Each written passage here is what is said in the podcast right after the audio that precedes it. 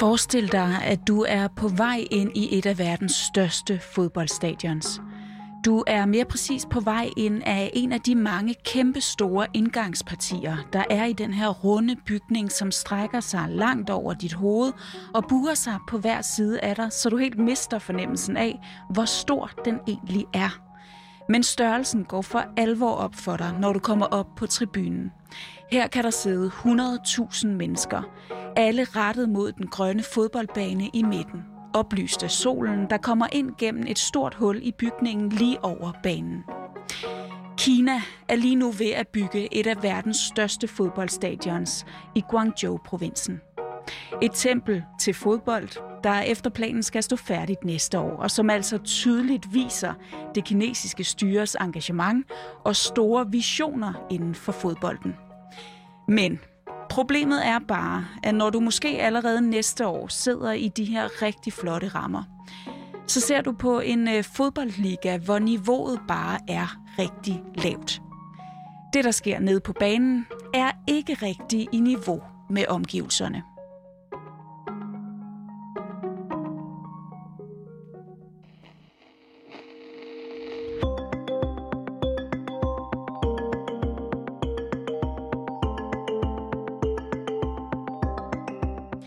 Kina poster en hel masse penge i fodbold, men det kan altså desværre ikke rigtig ses på spillet endnu.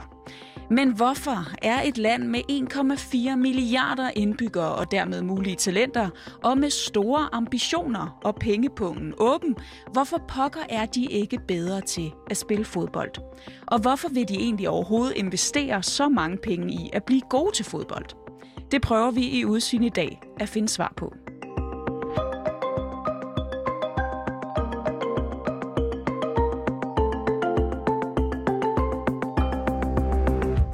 Lytter til Udsyn.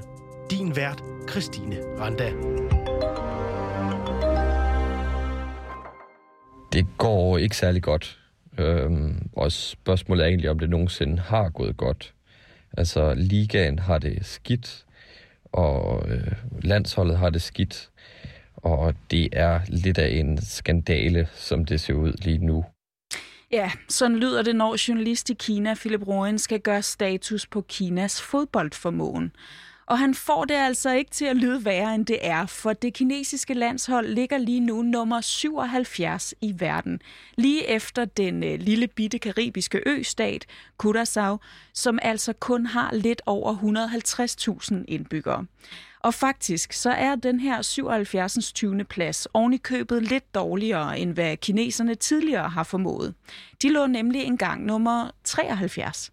Det gik øh, bedre i 90'erne, og så var man jo med til sin eneste slutrunde nogensinde tilbage i øh, 2002 i Sydafrika, hvor man øh, endte med at gå fra den turnering uden at score et eneste mål. Så man har klaret sig bedre, øh, men det er, man klarer sig dårligere nu mod et øh, ret dårligt gennemsnit. Og det er altså til trods for, at fodbolden lader til at være lidt af en mærkesag for den kinesiske leder Xi Jinping, der har store ambitioner på det her område. Målet for mandefodbold, det er meget konkret egentlig. Altså, man vil med til et verdensmesterskab inden 2030. Man vil vinde et verdensmesterskab inden 2050. Og så inden den her periode er udløbet, så vil man også være vært for et verdensmesterskab. Så man har, øh, man har rigtig, rigtig store ambitioner, og man gør meget for at forsøge at nå dertil. Men indtil videre, så har det bare ikke rigtig udmyndtet sig i nogle store resultater. Og lad os så lige se lidt nærmere på, hvad det er, man har gjort indtil videre, og hvorfor det ikke har givet de store resultater endnu.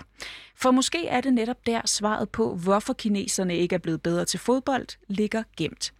Philip, øh, hvad er det, man sådan helt konkret har gjort for at nå Xi Jinpings ambitiøse mål her? Altså, man prøver naturligvis at fostre nogle flere talenter i kinesisk fodbold. Og der er jo øh, nok af kinesere, altså der er jo 1,4 milliarder, så det evindelige spørgsmål, fodboldfans i Kina spørger sig om, det er, hvorfor pokker der ikke bare kan være en enkelt god spiller. Og planen for at finde den her enkelte gode spiller, eller forhåbentligvis 11, det er, at man skal blive bedre til at spotte talenter tidligt. Så man har faktisk startet sådan en kæde af børnehaver, der har fodbold tilknyttet, hvor man ligesom unge børn, der er, godt, der er gode til fodbold, de bliver tilknyttet de her børnehaver, og så bliver, får de lov til at spille fodbold, en masse fodbold ved siden af. Og så håber man, at man tidligere kan få øje på de talenter, der er, og få dem ind i de rigtige akademier. Men hvorfor er det så svært at finde de her talenter? Altså Kina er jo verdens, eller har verdens største befolkning. Du siger det selv, de er 1,4 milliarder mennesker. Og udefra hvad jeg sådan kan google mig frem til, så er omkring 50 procent af dem mænd, og mere end 20 procent af dem er mellem 20 og 35 år. Det svarer til omkring 140 millioner potentielle talenter at vælge imellem. Altså der burde man jo kunne finde nogen. Er det simpelthen fordi, at kineserne ikke interesserer sig for, øh, for fodbold? Altså, hvordan er kinesernes forhold øh, egentlig til fodbold? Altså, kineserne er jo egentlig rigtig, rigtig glade for fodbold, og de følger jo de her, især de, den engelske liga rigtig tæt, og den italienske, og den spanske, og den tyske for den sags skyld. Så det hænder i tid og utid, at jeg tager ud på en bar halv midt om natten, øh, for at se Arsenal spille. Og øh, der, der er der normalt en, en, en hel del mennesker, som man kan sidde og diskutere meget intenst fodbold med, og deres viden er ret dyb. Og kinesiske fodboldfans er ret passionerede. Jeg plejede at gå meget til fodbold i Beijing, hvor jeg var øh, fan, kan man godt sige, af den lokale fodboldklub Beijing Guoan. Og det var jo øh, typisk et stadion med en 40-50 60.000 mennesker til tider, der øh, råbte og skreg og, og sang og så videre. Og det er meget unormalt i forhold til, hvad man ellers ser. De her følelsesudbrud er ikke så normale i, øh, kinesisk, øh, i det kinesiske offentlige liv på den her måde. Så på den måde så er det en, en anden slags øh, side af Kina, som man får at se, hvis man kan komme ind på et fodboldstadion i Kina. Øhm, problemet er, at øh, for mange af de her, så er fodbold lidt en luksus. Altså, det har ikke første prioritet. Det betyder også, at der ikke er så mange, der selv spiller fodbold, især ikke ude i lokalsamfundene. Og det kan faktisk generelt være svært at få kineserne til at prioritere det at spille fodbold. I Kina er der nemlig virkelig stor fokus på at studere og generelt på at klare sig godt i sine studier, altså i skolen. Altså, vi har en rigtig god fodboldkultur i Danmark, ikke? Fordi vi får fri fra skole klokken 3-4 stykker, og så kan vi tage til fodbold klokken 5 og træne der med en masse venner i et par timer. Det er sådan lidt mere det hvad man gør i de rigere lande, hvorimod i, i de øh, fattigere lande, altså i Afrika og Sydamerika, der har man en meget, meget stærk fodboldkultur. Altså for at spille fodbold, ikke kun at se fodbold. Og det har jo betydet, at øh, du har børn som altså Pelé eller Drogba øh, fra henholdsvis Brasilien og, og øh, Elfenbenskysten, som ligesom kan komme ud af fattigdom ved at spille fodbold. Men den måde, man kommer ud af fattigdom i Kina, det er ikke ved at spille fodbold. Det er jo ved at øh, blive god til at studere og så komme ind på et godt universitet. Så der er noget kulturelt, der, skrid, der strider imod de her ambitioner om at få flere fodboldspillere i Kina. Man spiller vel heller ikke øh, fodbold i skolen i Kina, som vi kender det øh, herhjemmefra, øh, hvor vi, hvor vi for eksempel gør det i idræt. Altså, øh, det er vel generelt et andet, et helt andet forhold, man har til fodbold i Kina, eller hvad? Ja, lige præcis. Lige præcis. Altså, vi har ikke... Sådan, det her med at undervise fodbold og, og så videre, det har ikke rigtig været en stor del af kinesisk kultur, så man holder meget af at kigge på det, men mindre at spille det. Og helt lavpraktisk, så handler det om, at der ikke er så mange fodboldbaner i Kina. Øhm, og mange af de her skoler, øhm, som, som, hvor man egentlig lærer at spille fodbold tidligt, ikke, de har ikke øh, basketball, eller de har ikke øh, fodboldbaner, de har basketballbaner i stedet for, hvor man render rundt og spiller på beton eller noget lignende. Og der er det bare dyrere at anlægge en fodboldbane, øh, end det er at bare have en betonbasketbane. Så der er rigtig mange kinesere, der spiller basketball, fordi det er lidt nemmere i de her store byer, der har så mange indbyggere, end det lige er at komme til at få fat i en fodboldbane. Altså når jeg er ude og spille med, med vennerne i weekenden, så skal vi jo gerne op og betale omkring 100-150 kroner per mand for at lege sådan en bane i 2-3 timer, og vi er jo vel og mærket ofte en 12-15 stykker. Men det her problem med de manglende fodboldbaner, det er man altså ved at gøre noget ved. Man er gået i gang med at bygge øh, 25.000 fodboldbaner, mener jeg det er. Og det er, det er en hel del, selv for et land af Kinas størrelse. Så måske det kommer til at give noget, hvis befolkningen i Kina altså vælger at prioritere det, apropos det Philip sagde før med studierne, og hvis man desuden formår at gøre fodbold til allemandseje, frem for lidt en luksusting for de få det er jo meget sjovt nu, hvis du kigger på de internationale øh, dyre øh, skoler til børn, så har de fodboldbaner nu om dagen, eller de bliver busset ud til nogle store, fine anlæg efter, fod, øh, efter skole, hvor de kan få lov til at træne. Men det er ikke det, du ser ude på, øh, ude på landet i de fattigere skoler, ude, øh, ude i de mindre byer. Men det ændrer sig altså måske nu. Og udover at bygge en masse nye fodboldbaner, så bygger og renoverer styret altså også en masse stadions. Altså, der bliver bygget nogle fuldstændig fantastiske fodboldstadions rundt omkring i Kina. Hvis man sidder og lytter det her og gerne vil ind og kigge, så skal man kigge på det, der bliver bygget i Guangzhou lige nu, som er lidt af et mesterværk og også en, en størrelse, som vi ikke rigtig kender i Europa. Det var det byggeri, jeg beskrev for dig i starten af den her podcast. Et øh, fodboldstadion, der altså bliver et af verdens største med 100.000 pladser til tilskuere. Lige et øh, hurtigt fun fact i den forbindelse. Det er nemlig faktisk Nordkorea, der har verdens største fodboldstadion med plads til mellem 114.000 og 150.000 tilskuere. Den lader jeg bare lige stå lidt. Nå, tilbage til øh, Kina, for de skal jo have nogen til at spille på de her nye stadions. Og de kan jo ikke rigtig bare vente på, at der bliver fostret nye talenter rundt omkring i landet. I hvert fald ikke, hvis de gerne vil nå deres øh, mål med, at man vil med til et VM inden 2030 og vil vinde et VM inden 2050. Så derfor er man altså gået i gang med at nationalisere udenlandske spillere, så at sige.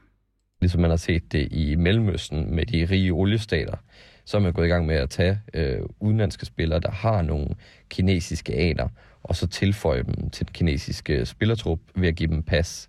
Øhm, og jeg tror, sidst jeg tjekkede, der havde man nationaliseret syv spillere over de sidste par år. Og den store stjerne på det kinesiske hold nu, han hedder Elkeson, og han er egentlig brasilianer, hvis man skal være tro mod fødested.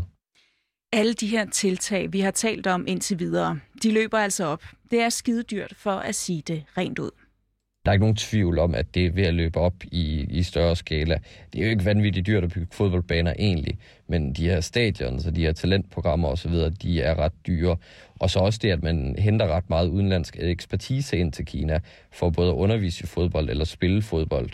Øhm, og der har jo været nogle ret vilde historier om især de her øh, britiske stjerner, altså Anelka, eller altså franskmand, men Anelka var her et par år, og lige nu er Hulker og Oscar, de to brasilianere, og de får nogle fyrstlige lønninger for at spille i den kinesiske liga.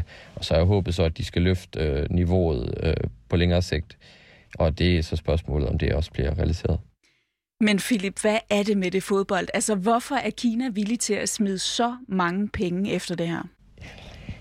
Jamen, det er fordi at øh, fodbold jo er den største sport i verden. Altså, det er, hvis man er, hvis man er mand et sted i verden, så er der en ret stor sandsynlighed for, at man følger med i fodbold, og hvis man ikke gør, så øh, kigger de andre venner normalt lidt skævt til en. Så det er jo, det handler jo om international prestige, at man vil jo egentlig gerne have, at ens land klarer sig godt til fodbold. Og det er jo ikke noget unikt ved Kina, det er noget, alle, alle lande rundt omkring i verden gerne vil være bedre til. Man kan sige, at Kina er en outlier, fordi de trods alt har så stor en befolkning, at de burde jo være lidt bedre til fodbold. Man vil gerne have, at ens land klarer sig godt til fodbold, siger du. Men, men hvorfor er det specifikt vigtigt for sådan en som Xi Jinping, der er leder i et af verdens største og mest magtfulde lande? Delvis så er det, fordi han selv er stor fodboldfan. Der er sådan et meget berømt billede af ham og David Cameron og Kun Aguero fra Manchester City, som blev taget, da han var på besøg i England sidste gang. Han er bare stor fodboldfan. Øhm, og derudover så handler det om, at man gerne vil have øh, anerkendelse og respekt rundt omkring i verden. Og en god måde at få det, det er via fodbold. Altså, når man som dansker rejser rundt omkring i verden og, og siger, at man er fra Danmark, så det første folk siger, det er jo enten H.C. Andersen, eller også er det øh, Michael Laudrup, ikke? Så der, der, ligger sådan en, øh, der ligger sådan en kulturel genkendelse i at være god til fodbold, som man ikke skal kæmpe sig af, selv for en stor supermagt som Kina. Men Xi Jinpings fodbolddrømme siger altså også noget om hans øh, sådan generelle visioner for Kina. Mange af Xi Jinpings politiske visioner er nemlig noget blødere end hans forgængers. Mange af hans forgængere, de snakkede meget om det her med, at øh, Kina skulle bare blive rigt. Altså det handlede om at fordoble BNP over en vis årrække. Xi Jinping har nogle lidt andre ambitioner, og det er især noget at gøre med blødere værdier. Øhm, Fodbold er en af dem, kultur en anden af dem, noget andet for eksempel er øh, miljøpolitik. Det er ting, der er lidt sværere at implementere med den her håndfaste måde, som man egentlig har kunne håndtere økonomisk vækst med. Så det er her, hvor vi begynder at se, at det bliver sværere for den kinesiske topstyrede model at ligesom realisere sine ambitioner. Man har jo ikke, det er jo ikke helt så nyt det her med, at man gerne vil være god til fodbold, men nu har man bare prøvet i snart et år 10, og man er om noget måske egentlig blevet dårligere, end man var tilbage i 2010. Så øh, tror du på det her øh, projekt, Philip? Altså tror du, at Xi Jinping for eksempel kan få flere kinesere til at spille fodbold med nogle nye baner, så han kan få nogle flere talenter og et øh, bedre landshold på sigt? Fodboldbaner er selvfølgelig en del af det. Øhm, problemet er nok, at øh, man skal ændre kultur, og kultur er en svær ting at ændre. Altså, politiske ambitioner, de bliver spist af kultur relativt hurtigt, uanset i hvilket, i hvilket land du er fra. Det man kan sige, hvis man giver omstændighederne til, at, øh, at, noget, at noget kan måske realisere sig, så skal det nok komme.